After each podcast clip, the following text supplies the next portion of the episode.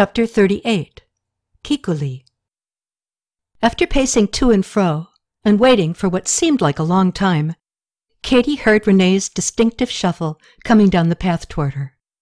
René, I'm pregnant, Katie exclaimed as she ran to him with her arms out. He pulled her to him and looked crossly at her. How? You had the IUD before the blast. Have you had sex with anyone here? You're an idiot, Katie retorted, pulling herself away. This is Rory's baby. Oh, okay. Well, good. Congratulations, René said, chuckling. Katie inhaled impatiently, turned her back to him, and folded her arms. Hey, I'm glad it's Rory's baby, so being pregnant is cool, right? René wasn't sure how to react. Oh, wait! Are you still a goddess? he asked. What are you talking about, René? Your pregnancy changes things. Doesn't having a baby kick you out of the God Club? Why would you think that? Ancient gods had babies, René. I'm from a Catholic upbringing. It feels too much like a virgin birth. No one knows who the father is, you know. You came to Earth already pregnant. But that enhances the God effect, René. Besides, I don't understand why you're worried about whether I'm a god or not. I'm worried because I'm pregnant. Well, the only virgin birth I know of is Jesus, and he was the Son of God. And who was Jesus' mother, René? Mary of Nazareth. But she was a mortal. Before Christianity, or any Abrahamic religion really, God's having babies was normal. I'd be surprised if my pregnancy causes people to question Ishtar's divinity. Rabea is excited about it. What do you mean by the Abrahamic religions, Katie? You know, Islam, Judaism, and Christianity are the religions of the prophet Abraham, and a common thread in each of them is the loss of the woman's voice. The female god was removed from these religions so that men could rule. Now the only way to bring a god to earth was through immaculate conception. Isn't the evolution of the Abrahamic religions happening right here, right now, Katie? Your pregnancy might be bad news. As far as I can tell, Akhenaten is the only person talking monotheism right now, so I suspect we will be fine. But shit, I don't want to be pregnant. They heard footsteps and looked up to see Toma running toward them. What do you want to do, Katie? René asked. I guess we'll go on to Nuzi, René. I have to learn about the Mitanni kingdom and find a way to strengthen connections with them. And the king, no less, is waiting for us there. My father, Kikkuli, is preparing to greet us outside of Nuzi, Toma announced. We must go now. I believe he will try to surprise us. Why? Is this a game, Toma? Toma frowned. No, my goddess, it is a test, he said. And you say it is a surprise? This contest sounded fun, and Katie wanted in. After all, she was Ishtar, the goddess of horses, and she was ready to play. Yes, but he always tries to surprise me in this way. So far, I have been bested by him. But today, I have the goddess with me. Do you want to ride with me in the lead chariot? Katie smiled and nodded. Yes, but I need someone to fetch my armor. I left it in the tack room. It is already done, Toma said proudly. I have brought it to the chariot. It is waiting for you. Then let's get going, Katie said. She had found her joy again. Toma waved to his men, and the group was ready within two minutes, while Uni, Sitri, and Rabea stepped into the royal chariot. Toma proudly took his place with his driving partner, the lovely goddess Ishtar. Once the Amantis started the final leg of the day's journey, Katie became caught up in the exhilaration of the ride. She loved being in front, with the noise and excitement of the soldiers and horses running in tight formation behind her. How long will it take, Toma? she yelled in his ear. Three hours, he hollered back. Katie didn't know it, but that was optimistic. Nuzi was 88 miles from Nimrud. They would have to maintain the hard pace of 30 miles an hour to make it. He didn't seem worried, though. Watching him, she saw no hint of uncertainty. More than two hours into the ride, the Amanti column stopped when they reached a long crest of land running from east to west. Katie followed the undulating ridge with her eyes as it snaked in front of them. She lost it in the faraway haze where it merged into the green river plain in the distance. At the base of this arcing ridge lay the wide open prairie of the Little Zab River, the heart of Mitanni horse country. Toma helped Katie step out of the chariot and they walked to the edge of the rise. As Katie stood next to him, looking eastward to the base of the ridge, she had to shield her eyes from the glaring sun, positioned low in the winter sky. I know he's coming, Toma said, smiling. He spoke in a low, conspiratorial voice. My father always tries to ambush us and take us prisoner, somewhere around here. He's out there, but I don't know where yet. Now the game of cat and mouse between father and son began. Toma's Imanti was to descend into these plains, cross the Little Zab, and sneak into Nuzi while evading detection from Kikkuli or his men. Kikkuli was a keen opponent. However, Toma had learned from his father and knew Kikkuli's weakness. We'll be able to find him soon enough, Toma said. He always gives us a clue. What kind of clue? Katie asked, scanning the miles of open expanse in front of them. Toma turned with his ear towards the river. I am listening for a voice in the wind. A voice? What voice? There is a wild stallion who finds father and gives his position away. Katie was incredulous. How can a horse give someone away? Did I hear you correctly? My father has been trying to capture this horse for three years now, Ishtar. The stud watches father whenever he is out riding. They've become friends, but the horse will not allow my father or anyone to touch him. We can gather around him, but only so close. When the horse feels crowded, he runs off with his head and tail high. It is a wonderful game. Katie giggled, picturing the irritating stud screwing with the men. So how does he give Kikkuli's position away? He squeals out a high-pitched scream when he sees him. Really? Uh-huh. The horse follows father, sometimes as far as the little Zab, right near this ridge. After that point, he returns to his mares. He often comes to our paddocks at night and convinces the mares to leave with him. He's a nuisance sometimes. What is his name? My father will not name him until he catches him. The horse with no name. Someone could make a song about that. Katie giggled at her private joke. If it were her choice, she'd name the stallion Apollyon, after a big, badass bull she worked on in vet school. Toma, I'm confused. You're telling me your father, Kikkuli, the best horseman in the world, cannot stop a wild horse from giving his position away? That's unbelievable. Wait till I tell René. She looked over the vast expanse again. I don't see how they can ambush us. There is only one road, and I see most of it. She pointed at the road snaking ahead of them. There are two other places to cross the river, Thomas said, and there is another road that follows along the river that you cannot see from here.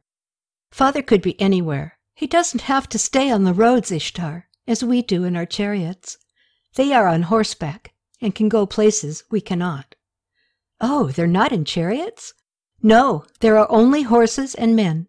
That is part of the challenge. Now Katie was excited. Walking to the edge of the ridge, she cocked her head.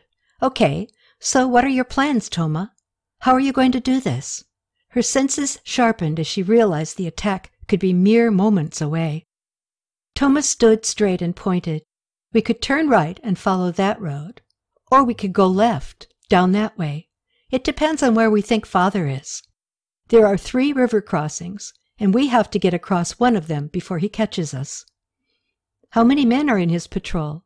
He has only one group of ten men so it forces him to choose. We can beat him if he makes the wrong choice. We will stay here for a while longer to listen for the stallion. In spite of the excitement, Katie was beginning to feel weary from the road. She walked to the chariot to rest a moment before the fun started. Five minutes later, Toma jumped into the chariot and set things in motion. As they started downhill in single file, Katie let her thoughts drift. She saw the stallion in her mind, the aloof, evasive stud. It was a black stallion. It had to be. The black stallion or black velvet, pick your generation. Each has its stallion embedded in its collective psyche. Tall, muscular, chiseled body, and sensitive eyes, he was the horse of every schoolgirl's dream. Katie decided she would catch this stallion of Kikkuli's, and she would name him Apollyon, after that Brahma bull in vet school that she worked on. He was the most dangerous thing Katie ran into at school. She was with Rory that day. They shared dinner, and then, later, she moved in with him. Yes, the black stallion would be called Apollyon. The road dropped in elevation and began to wind between the rounded hills. Katie understood why chariots needed to stay on the road here. These undulating hills were substantial. The Imanti continued on for two miles, always looking for places where Kikkuli could be waiting. There are drop-offs just this side of the river where he could hide, Toma explained, showing her the hollows as they came into view. And across the river, behind that bend, is another hill.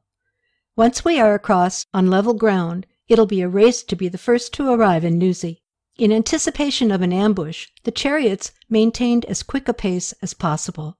The path was narrow, and the chariots descended in single file. The archers were arranged alternately along the line, providing uniform protection on both flanks. The weakest point of defense is the river crossing, Thomas said. The safest place to cross is right here. Toma pointed ahead to a natural gap between hills, where a ravine funneled the road onto a wide apron. It is a safe, shallow access across the water. But if it has become sanded from the recent storms, we could bog down, not a good thing. If we go the other way and drop in a mile further upriver, it is less sandy, but deeper, and it will be a very swift current by now. Another deep crossing is two miles downriver, and that would add extra time. So I believe the first crossing is our best bet. Whoa! Toma yelled, and the Amante column came close together at the river's edge, preparing for the wild ride across the Little Zab. Clucking at his horses, Toma urged them to take a few steps forward so he could look up and down the river. He strained to see if Kikkuli was hiding beneath the cliffs across the river or near that bend up ahead, but he didn't see him, which meant he was waiting on this side. Toma craned his neck further to the left, looking for hiding places. Suddenly, the telltale scream of the black stallion pierced the air. At the same moment, Toma saw his father's men galloping around the bend and down the river toward them. Ten horses and riders sliced through the water, charging at breakneck speed. I see them! Toma yelled to his men. They're on our side of the river. We must get across now. Now, now, go, go, go! Toma yelled. Forty horses jumped into high gear, straining muscles, pushing legs, propelling loads forward. The water churned as hooves and wheels tore its surface asunder, and the turbulence turned the blue liquid into a dirty, frothy brown. Keep going, straight up the road, Toma yelled as the horses pulled their chariots from the swirling waters at the other side. Galloping full speed up the far embankment, they ran as if the devil himself were chasing them. The horsemen were close behind, but Kikkuli's men could not claim victory. They had not stopped the Amante at the river. Toma was the victor at last. The squad didn't stop for breath, but continued moving forward at a fast pace. The drivers maintained a two by two protective formation for several miles. Only when the ground leveled out onto the savannah did Toma allow the Amante to slow down. Are we stopping, Toma? Katie asked. Yes, we won, Ishtar. We're here, and we are first. He smiled and lifted his hand in the air to wave hello to his father, who was quickly approaching. He whistled and sent another hand signal, to let the soldiers know they were to stand down. It was time to stop and enjoy their victory. In a moment, the contingent was swarmed with ten horses and riders. Unlike Toma's politically correct Amante, where each chariot displayed its banner and a Mitanni flag flew in the royal chariot, Kikkuli's men dressed haphazardly, looking as though they had been rousted from an all-night party.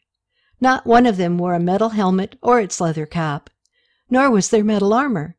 They appeared hastily dressed in leather undergarment aprons or woolen pants and shirts. It was very ragtag. Katie laughed at the sight of them. It must be their day off, she thought. Then she saw a man ride through the crowd as it respectfully parted for him. He rode a bay thoroughbred horse that stood at least sixteen hands. Like his horse, the man was thin and dark, but unlike his horse with its silky, flowing mane and tail, this man's dark hair was blown wild from the wind. He had a four-day beard and prominent black caterpillar eyebrows, offset by a large nose. She could tell he was not very tall, but his muscles were easy to see and appreciate. She liked him immediately. This must be Kikkuli, she thought. Riding to their chariot, Kikkuli dismounted before his horse stopped and strode to Toma, who stepped from the chariot to welcome his father. Kikkuli's horse stopped dead when its reins hit the ground. Hello, father! Toma could hardly contain his glee. Good work, boy! Kikkuli firmly grabbed Toma's hand and pulled the young man to him. He wrapped his arms around his son and gave him a firm hug. Good choice on the river crossing. I wasn't sure which you would choose. Outstanding work. Thank you, father. The young Imanthulu was proud. Katie watched Kikkuli. He was different from the other men she had met in this ancient land, more confident and self assured. Perhaps it was because most of the people she knew were priests or temple workers. This proud man stood looking keenly and curiously at all that he saw, and then Kikkuli turned his stare on her. And who is this beat up young woman, lad? This is Ishtar, father, Toma proclaimed as if he had brought the Holy Grail home. And you two are already on a first name basis, eh? Toma was immediately embarrassed and looked as if he wanted to melt and ooze away, but Kikkuli didn't wait for an answer. He continued to focus on the goddess, staring at her intently. Hello, he whispered and smiled as he held out his hand. Katie wanted to hug him. She hadn't even spoken to the man, and now she wanted to hug him. How could a total stranger be so disarming? That's why he's so good with horses, she thought. But she kept her composure and answered him formally. I am Ishtar, goddess of Nineveh, Lalish, and Erbil. Kikkuli looked at her without blinking, waiting for her to say more. Why does he make me so uncomfortable? she thought, and she spoke again. I am Ishtar. I am also Inanna, Nina, or even Shaushka, if you prefer. Still, he waited. I am Katie Reynolds, and one day I will be Astarte and Venus. She said this in English, for variety. He continued to wait. Katie thought she saw a slight smile, so she played along and gave him her formal Navajo greeting, the only one left. Kikkuli must have decided she was through because he finally responded. Welcome to Nuzi, divine Ishtar. He bowed deeply. All that you see here is yours. I, Kikkuli, your humble servant, have kept your precious possessions healthy for you, Almighty Ishtar. Katie bowed back, and Kikkuli turned to Toma.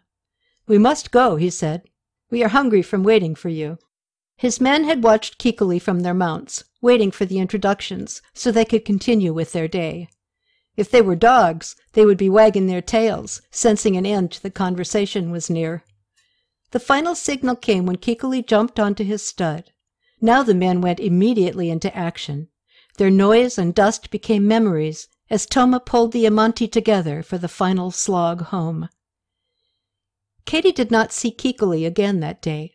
Once they arrived at the royal palace in Nuzi, she attended a prescribed evening of tours and feasts and talks with the mid-level priests of the temple.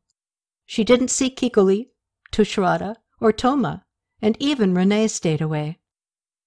By the end of the night, she didn't have the energy to track the men down. She was sore and dead tired when Rabea finally tucked her in. Good night, Rabea. Thank you, was all she could manage before she quickly fell into a deep, well deserved sleep. End of chapter. Thank you for listening. You can follow the story on my blog, jeadvm.com. Once on my blog's front page, go to the menu, pick My Books, and select Katie Becomes Ishtar. That'll take you to the Ancient Katie series of books. Inconvenient Goddess can be purchased as an old fashioned paper book or an e-book, as well as an audiobook set, or can be downloaded from the audiobook site Spotify. More details are on my website, jeadvm.com.